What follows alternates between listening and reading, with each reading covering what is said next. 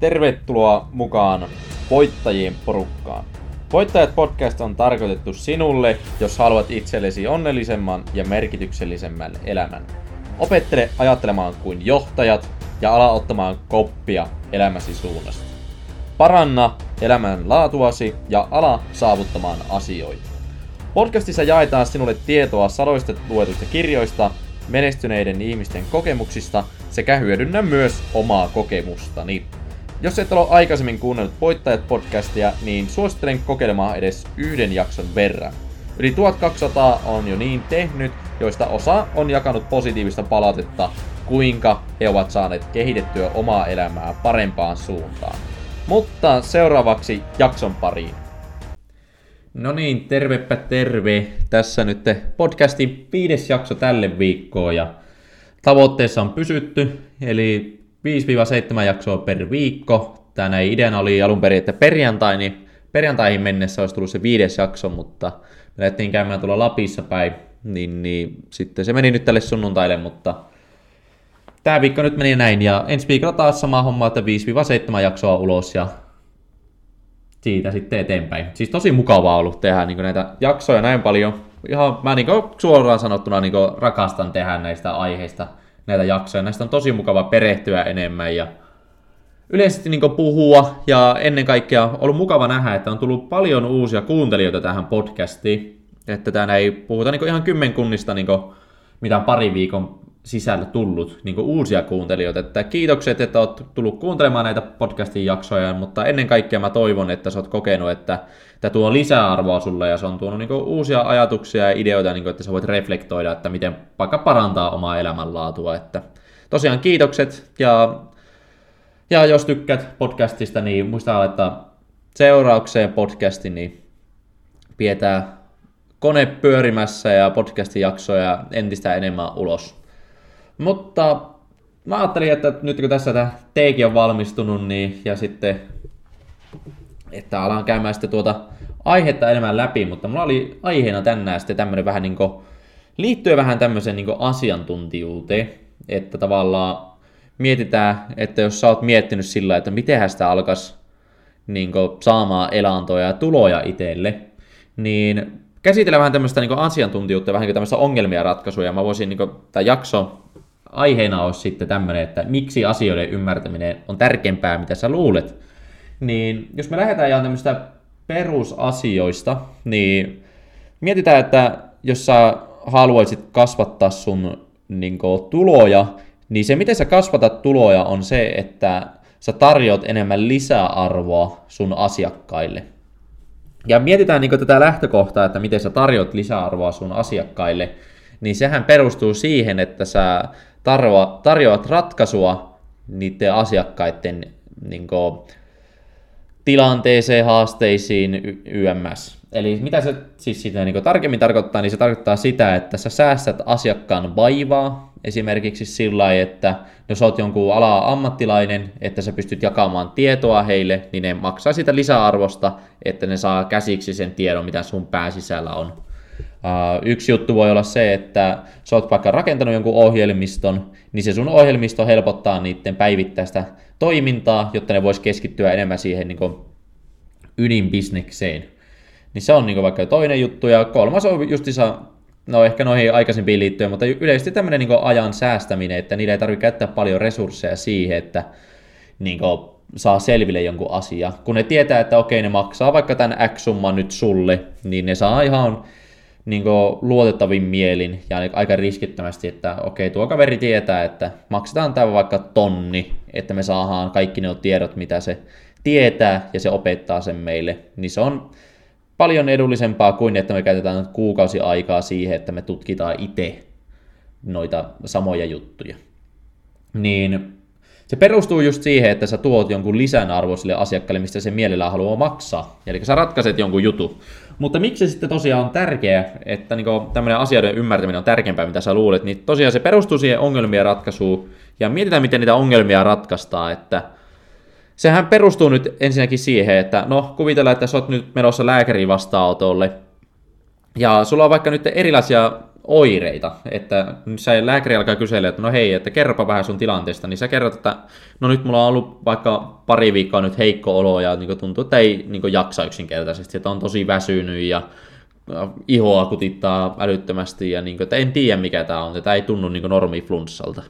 Niin se lääkäri, se on niin asiantuntija ollut näissä hommissa, tai on edelleenkin asiantuntija näissä hommissa, ja se alkaa havainnoimaan niin niitä sinun juttuja. Nyt se käy pääsisällä sillä läpi, että okei, se kertoo, että sä et ole pari viikkoa nyt tehnyt paljon, sua kutittaa, olisiko siinä maassa jotain ihottumaa, yms.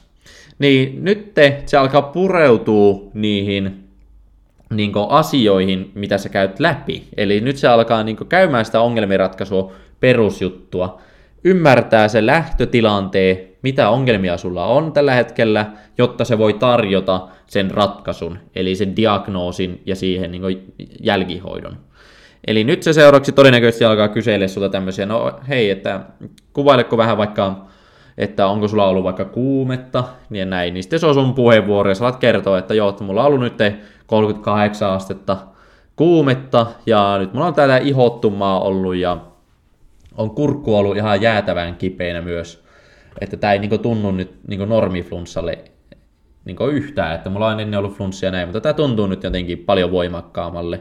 Niin se lääkäri nyt alkaa, kun se on perehtynyt ennen niihin aiheisiin, niin nyt se tietää, että okei, on vaikka mononukleoosia, no korona-aikana on koronaa, on sitten just siis flunssaa, erilaisia tämmöisiä muotoja, mitä se on niin aikoinaan opiskellut ja niin perehtynyt, mitä on vaikka tullut aikaisemmin vastaan vastaanotolla, niin se ymmärtää nyt näitä niin erilaisia korrelaatioita ja se alkaa niin hahmottaa, että okei, kun se on näin voimakas ja se niin kurkku on jotenkin tosi kipeänä, että se ei välttis ole nyt mikään vaikkapa perusflunssa, että se voisi olla vaikkapa mononukleosi, niin sitten se alkaa niinku hahmottaa enemmän siihen, miten se niinku on perehtynyt ennen niihin asioihin, niin nyt se alkaa, että joo, että voisi katsoa vaikka nielurisat, että miltä ne näyttää, ja mitä nyt yleisesti nyt vaikka lääkärit yleisesti tekisikään.